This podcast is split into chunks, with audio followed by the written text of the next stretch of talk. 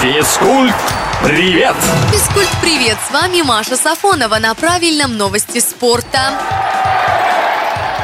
Наставник мадридского Реала Карло Анчелотти теперь лучший тренер в истории Лиги чемпионов. Итальянский специалист привел сливочных к главному Еврокубку в этом сезоне и стал первым тренером, кто побеждал в Лиге чемпионов четыре раза. Это его вторая победа в розыгрыше с Реалом. Первая была в 2014-м. Еще дважды Карло выигрывал турнир с Миланом. В финале этого сезона ЛЧ Реал Мадрид с минимальным счетом обыграл английский и Ливерпуль.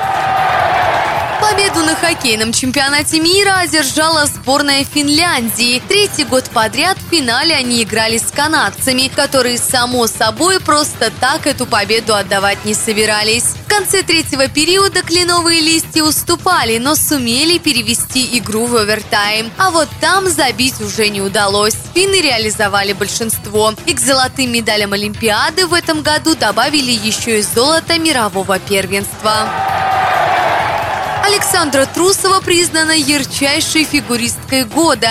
Такой титул 17-летней спортсменке присвоил глянцевый журнал «Воу» в рамках собственной ежегодной премии «Воу Awards». На минувшей Олимпиаде Саша стала первой фигуристкой в мире, что исполнила пять четверных прыжков в произвольной программе. Правда, такого исторического достижения не хватило для золотой медали, и Трусова стала серебряным призером игр в Пекине. Физкульт, привет!